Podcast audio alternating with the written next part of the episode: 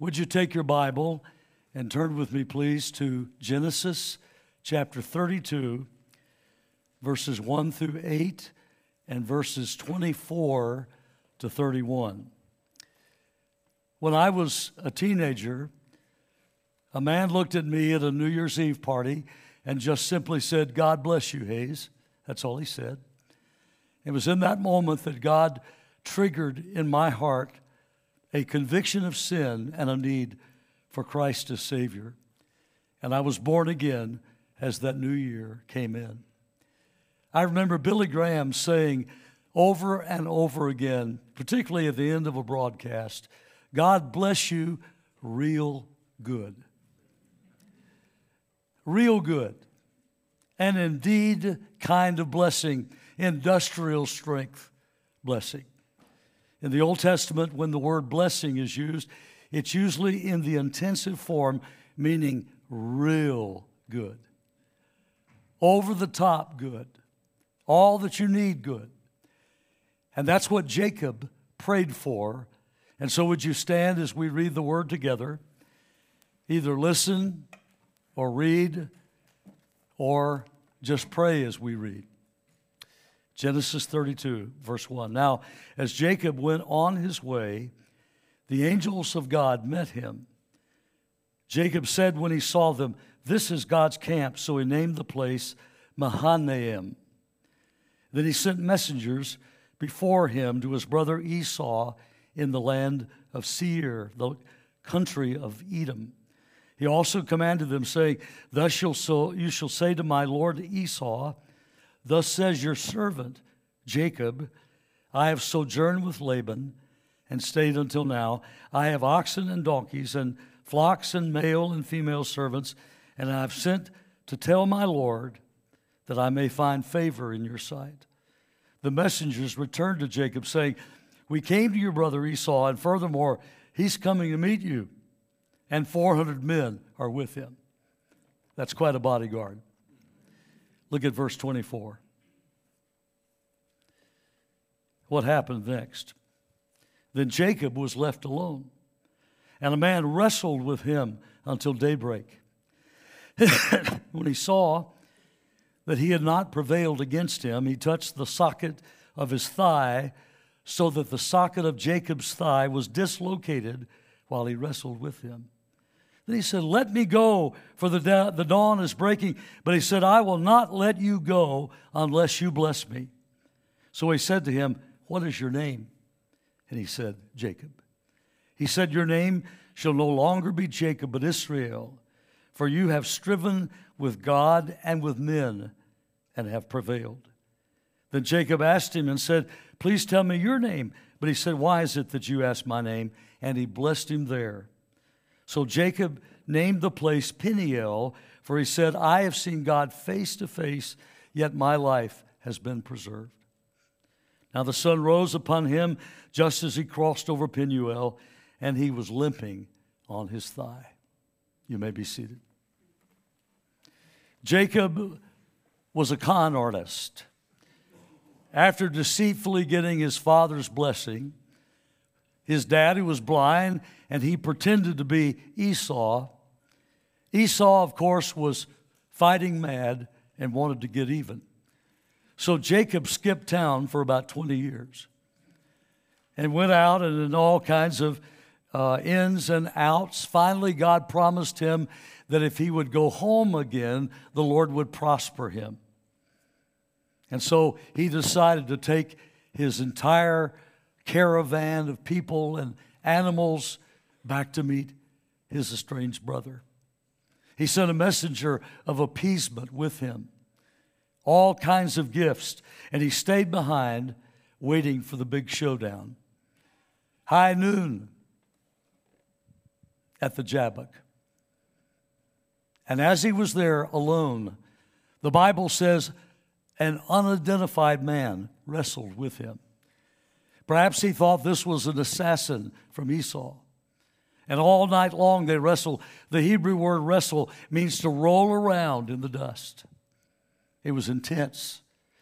And Jacob was praying, but he was asking and pleading for a blessing He wanted to prevail. He thought if in his strength he could pin this man down, he would get a blessing. Now, obviously, we say this is really unusual, very mysterious. Who was this unusual wrestler of the night? The old Jewish rabbis said it was Jacob's guardian angel. Imagine a guy who's such a jerk that he's mugged by his guardian angel. and yet, he called him God, as did Hosea many years later.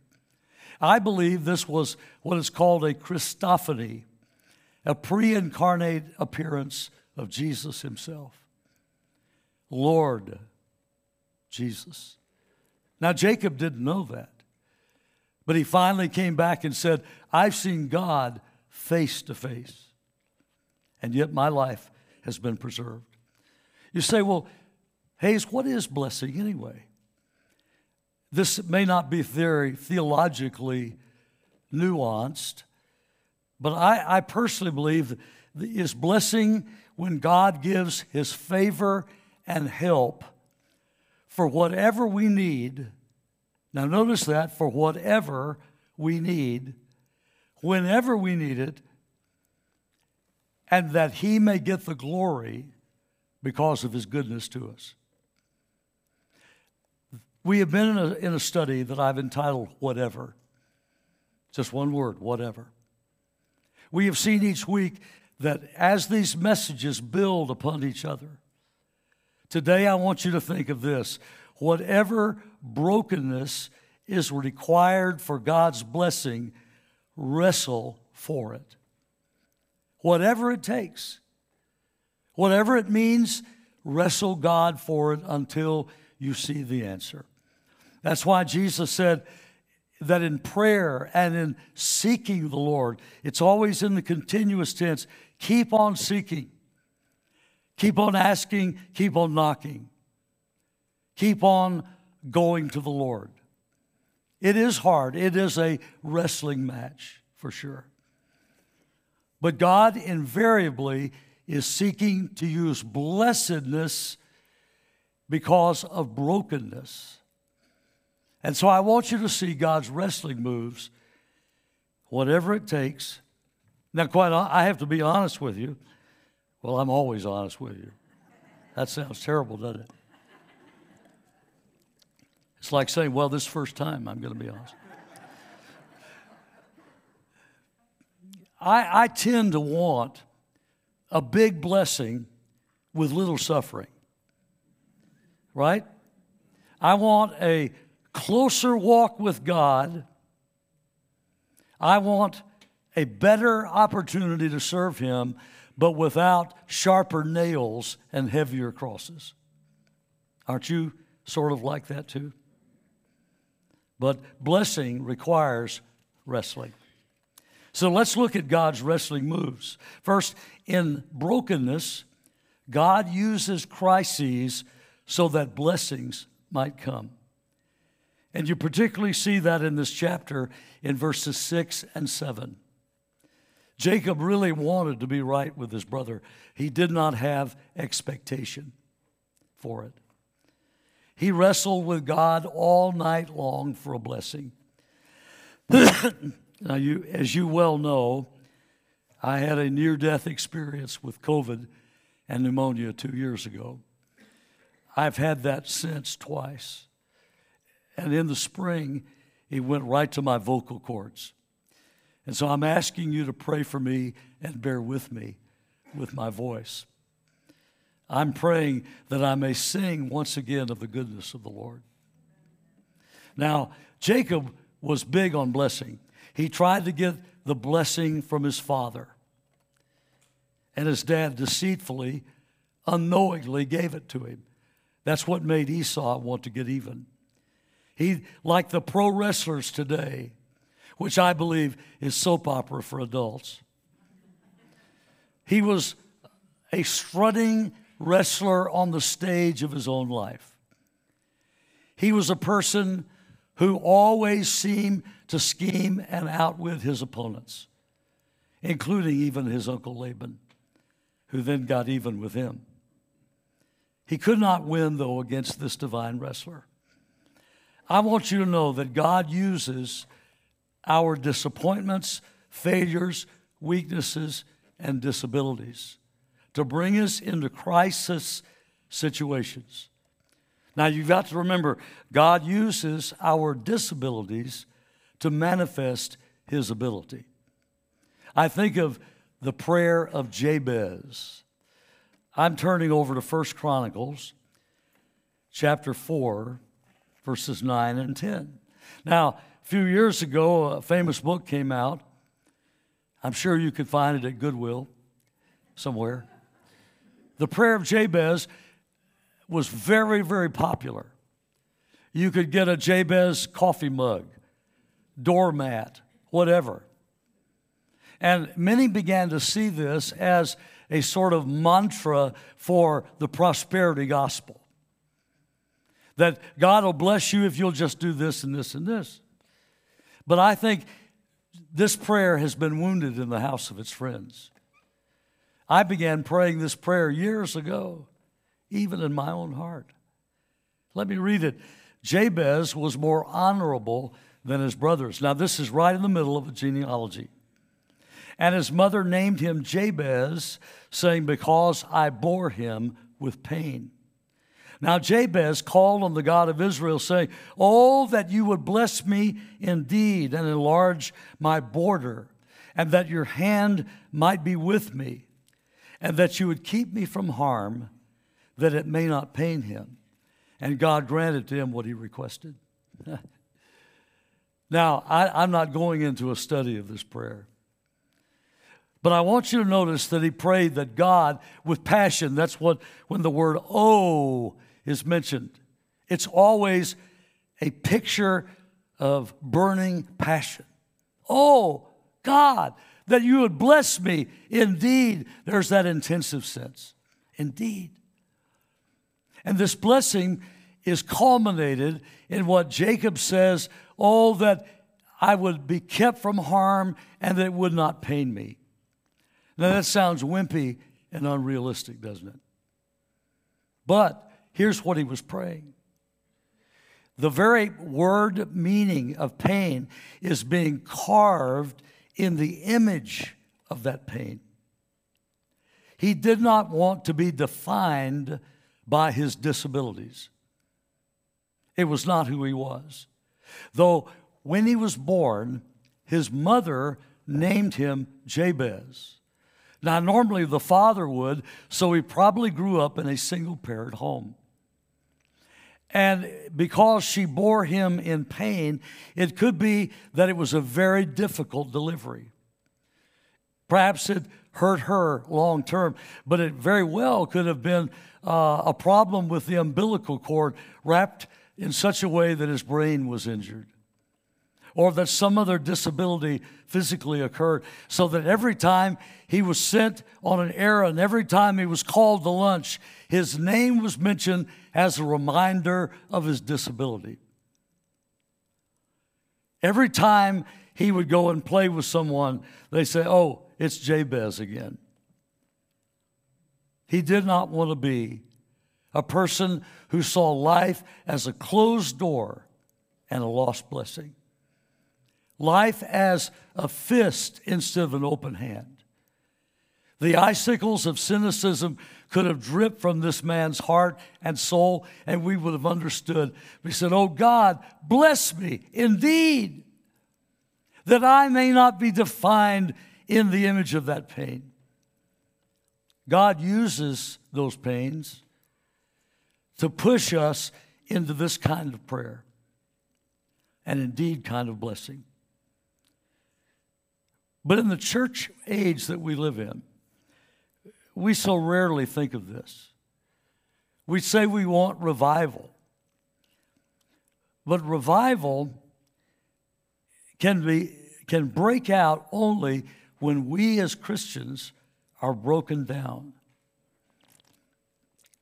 We, we hear, oh, we want to see revival break out. But it's really so many times like we're rededicating our lives. We are sort of trying to add something here or fix something there. It's like doing a total makeover, redecorating a mole-filled house after a hurricane. You've got to strip that thing. It's got to be changed and broken. And that's why my old English friend, Roy Hession, who wrote the wonderful book in the 50s, Calvary Road, said revival is not so much the top blowing off as it is the bottom falling out. In other words, when we hit bottom, it's really the hollow of God's hand. And that's the crisis. The very word break, breaking in the Hebrew language of the Old Testament had the meaning of pulverizing, of crushing. In Psalm 30, 31 12. So that God crushes us, and in that crushing, the pieces are somehow then used to carve us in the image of Christ, not the image of our pain. That's why David, being broken over his sin, in Psalm 51 cried out in verse 17, The sacrifices of God are a broken spirit, a broken and contrite heart, O God, you will not despise. That word contrite means to be crushed in your sorrow, crushed in your guilt. And I believe that God allows that to bring revival. I, I have seen God do that in not only lives of individuals, but churches. When I pastored in a little county seat ranch town in western Oklahoma near the border of Texas, Mangum, Oklahoma, First Baptist Church, county seat town. It was pretty dry for a while, just like the dust outside. And one day, true revival began. I was up there preaching, and all of a sudden I started getting choked up, uh, some allergies, and you know, that stuff I've dealt with for a long time. And at that very moment, Dr. Herb Linneberg, the most respected doctor in town, got up, walked up onto the platform, and very gently pushed me to the side and began to speak. And he asked the church to forgive him for his part in firing the last pastor. And he began to weep. Others began to cry. And people began to confess their sins. I never did get to preach. God preached. And not long after that, I was trying to preach on a Sunday night when we had those kind of services which is what is called a marathon for a pastor. And on Sunday night, I'm trying to preach when all of a sudden the vice chairman of the deacons, Charlie Davis, got up and ran down the aisle yelling out, I'm lost, I'm lost. And he fell on his knees on a front pew. And I stopped and preached and led him to Christ. Others came to the Lord. We saw real revival break down and then break out. But here's the second big idea in brokenness, God crucifies self so that Christ might be supreme. You see that in verses 27 and 28. As, as they wrestled, Jacob, by the way, means deceitful one. Talk about a name. Heel snatcher, literally. When he was born in the womb, he was clinging to the heel of his older brother Esau, who came out first. And so he was named Jacob, Jacob, heel snatcher, meaning deceitful one. How would you like to name your baby that? And all of his life, he fulfilled that very name, always trying to get more. He had a chokehold on whatever he wanted. Now, there's two things I want you to think about. One is the self life must go. Again, the Hebrew word crushed or broken, as in Psalm 31:12, means to lose yourself as well as to be crushed. The self life that is high treason and mutiny against holy God has to go.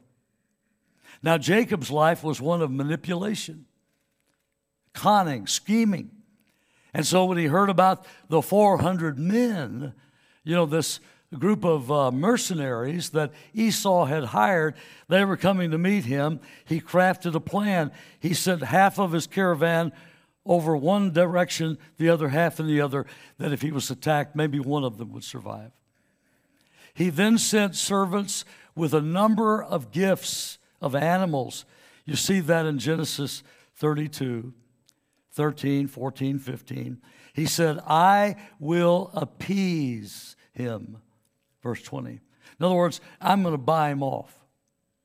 And then his servants were in a fawning way to say, Your servant Jacob to my Lord Esau.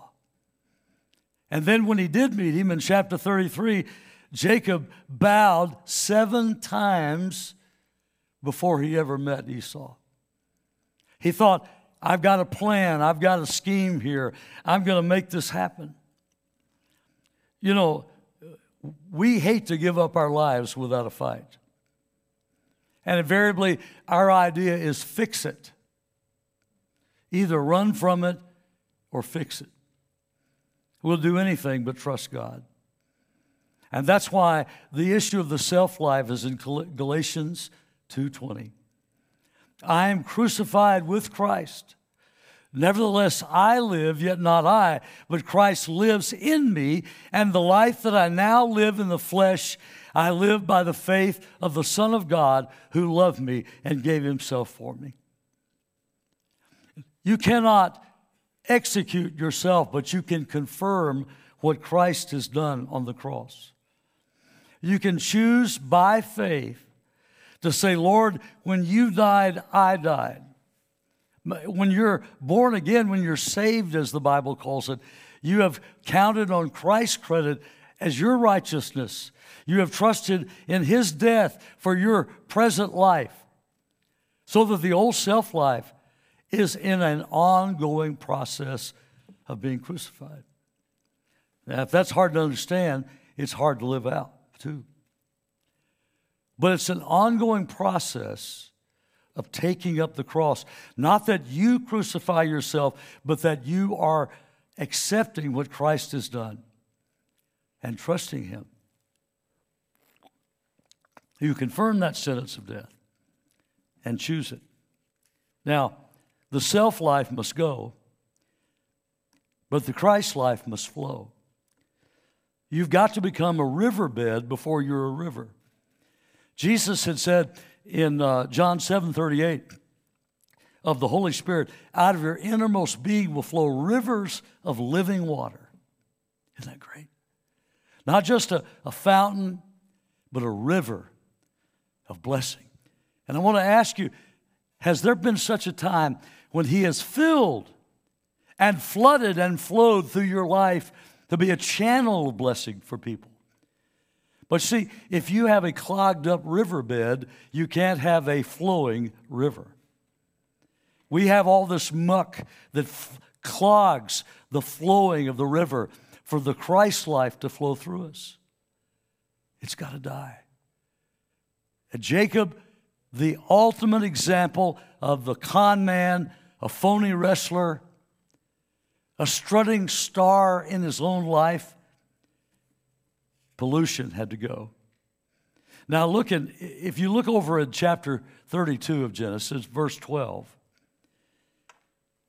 after he had prayed, Deliver me, O God, in verse 11, for he said, For you said to God, I will surely prosper you and make your descendants as the sand of the sea, which is too great to be numbered. God promised Abraham that. God promised Isaac and Jacob that. And he's, he's realizing that for God's higher, greater, longer purpose to be fulfilled, something's got to change in his life. Something has to change. He's got to have the blessing of God. And fortunately, as the self life is getting, is getting out of the way, he said this in verse 10 I am unworthy of all the loving kindness and of all the faithfulness which you have shown to your servant. He was beginning to understand humility. But the next wrestling move had to take place. Third, in brokenness, God uses desperation so that faith might win. And as they wrestle, finally, the divine wrestler dislocated his thigh, uh, basically at the hip joint. It was out of joint, dislocated, so that no longer could Jacob fight but cling. Psalm 46:10 says in the New American Standard Version, cease striving and know that I am God. The old translation says, Be still and know that I am God. And the very next verse speaks about the God of Jacob, who is our refuge, stronghold. The God of Jacob, the deceitful one, has to, had to stop striving, trying to win, and cling. I tend to not want to cling. I tend to want to use some kind of Brazilian jiu jitsu on God. And if I can make this leverage work and this do this thing for God, then God is going to, He's bound to bless. But Psalm 63 8 says this My soul clings to you, your righteous hand upholds me. It was that clinging faith that Jacob said the most significant thing in this text. I will not let you go until you bless me. Whatever it takes, I'm hanging in there. I may not be able to fight, but I'm going to cling. I got to know Dr. Lewis Drummond some years ago, president of one of our seminaries, who wrote a wonderful book on some of these things. And he tells how young Billy Graham, 28 years old, was preaching in Wales. It was the beginning of his international ministry. He was very flamboyant. He was preaching in a pink suit. He told a lot of jokes for about a 20 minute sermon. And during that sermon, an old Welsh Christian stood up and rebuked him in public for his shallowness. Whew. Well, my, my friend of Dr. Stephen Olford heard about that, who spoke when I was pastor here in town at the opening of our relocated property. Stephen Olford, one of the greatest preachers of the 20th century. And Stephen spent time, he's English, he spent time with Billy and talked to him about brokenness, repentance, surrender, and the infilling of the Holy Spirit. And after a long time of wrestling and struggling with Billy's flesh and with his desire to be somebody and do something great, here's what he finally prayed Oh Lord, I will not let you go until you bless me. Fill me with your spirit right now. And suddenly there was a breakthrough. He was filled with the Spirit of God. And he said, I am filled. This is the turning point of my life. And it was. It was. But what will it take for us to be desperate? That faith might win. To be sick and tired of being sick and tired. To stop fighting and cling. And then, fourth, in brokenness, we confess our, nat- our nature so that our eyes might be open. You see that in verses 27, 28. The Lord asked Jacob, What is your name? My name is Jacob. The Holy Spirit was convicting him that his very name represented who he was and what he was. The very name Jacob. Jeremiah 17 9 says, The heart is deceitful and desperately wicked. The heart is a Jacob. His eyes were opening. Now, I, I think about some historical figures that we can learn from. President John F. Kennedy. He had a degenerative back problem and Addison's disease. And most of us in America didn't know how bad he was. But he had to wear a very stiff back brace. And on that morning, November 1963, as he rode through an open car in Dallas, and the assassin fired those bullets, or assassins, I don't know. But Lee Harvey Oswald was certainly one of them, or the man. And the first bullet hit Kennedy in the neck.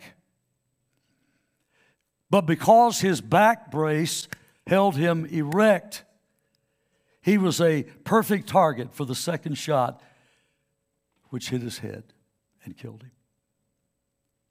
We tend to brace up our righteousness. We tend to do everything we can to resist breaking and wrestling because we want an easier way. God calls this being stiff necked, a braced neck. Here's what he said Jeremiah 19:15 They have stiffened their necks so as not to heed my words. But we can also learn from biblical characters like Job. All through the book of Job, for instance, in Psalm, uh, I mean in Job 32 1, 27 6, 23 4, 32 1. Let me tell you what Job did. And all of the suffering he was going through, his most prized possession was his righteous reputation. And when his three so called friends, Eliphaz, Bildad, and Zophar, came not to confront, not to comfort, but confront, they accused him of being sick and losing his family and all of his property because there was sin in his life. Listen to what Job said My righteousness I hold fast and will not let it go. I will enter, order my cause before God and fill my mouth with arguments. He lawyered up with God. And we can spend a lifetime of litigation with God trying to make him think we deserve his blessings and that we are really, really righteous, no matter what others say. Job 32 1. Job was righteous in his own eyes. That's what he was defending. Until finally God showed him how awesomely powerful he was. He said, I repent and retract in dust and ashes. No longer can you say, My righteousness. It's His. And we wrestle, and when we're broken of that righteous pretense, then that blessing can flow. And then, lastly, brokenness is when God transforms identity so that change might happen. Someone's in charge. God named him Israel, meaning the Lord rules, prevails. And now, you know, Christianity is counterintuitive. When we die, we live. When we lose, we win. When we surrender, we get victory. And when Jacob finally clung to God, admitted who he was, then God said, Listen, I'm going to change your name, change your life. I'm going to be Lord of your life. Romans 11 36. For all things are of him, through him, and to him. To him, Jesus be the glory forever. He's the source, the force, and the course, as an old preacher used to say. He is Lord. And then something has changed. He limped into camp. After a long night of wrestling, mud in his hair, clothes torn. And his wife said, Jake, what happened to you? He said, I just got blessed. Who beat you up? I met the Lord face to face. You can call me Israel. Something had changed. And finally, the last time we see him, Hebrews 11 21 notes that just before he died, he worshiped leaning on his staff. Why? He had an evident limp the rest of his life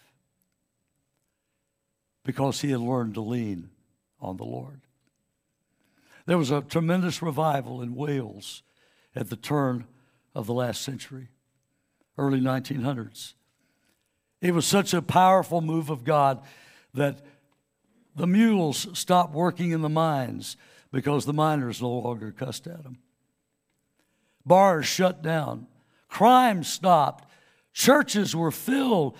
People were singing all day long in praise. What a revival. But the instrument of that was Evan Roberts, who had prayed again and again for years Lord, bend me. He didn't say break me, but he said bend me, that he might bow before God. Someone said, Evan, how, how can you persevere for so long like that? He said, You will never cease to seek after that which consumes you. My old friend Wesley Duewel was a marvelous, godly Wesleyan Methodist, was in our church some years ago. And he told me personally the story of how he was in Wales some years back and met the two remaining brothers who had been part of the youth group when the revival began 84 and 86 years old. They took him to the little church where Evan Roberts asked the pastor if he could meet with the youth group. They had 17 kids. So he reluctantly agreed. Evan got the 17 in a room and then locked the door. He made them all sit on the front row. Now, nobody had given him pastoral instructions on how to do this thing right. So he said, he went to one after another. He said, All right, stand up. Repeat after me. Lord, I confess my sins. Fill me with the Holy Spirit. Now sit down. He went one by one again, the second time, and then the third time. And when finally, the third time around, he had them say, Lord Jesus, forgive me of my sins and fill me with your spirit. A young man broke down crying and weeping, confessing his sins. And revival broke out. And one of the old Welshmen said to Dr. Duewel, That's when the fire fell. And that's where I was, he said, when the fire fell, pointing at that seat. Would you bow your heads, please, in prayer?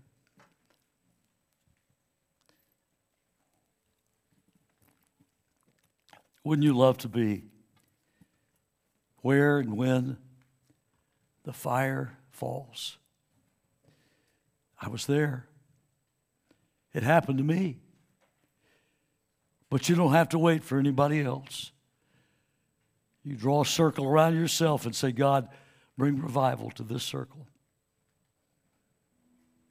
God has taken me through many times of brokenness in my life. He's probably not through. But there needs to be a beginning time when you come to an end of yourself. Oh God, have your way with us. We confess our sins. We long for your blessing on this church on our families, on us, oh God. Carve us in the image of Christ. Lord, your will be done.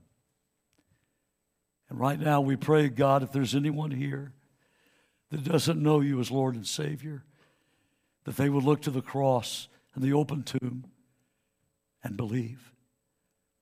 Lord, help our unbelief when we struggle with stiff necked pride, help us to hear your voice and obey you. Lord, save that one today. Take the rest of us, God, into a time of wrestling and breaking that we might have your blessing. In Jesus' name, amen.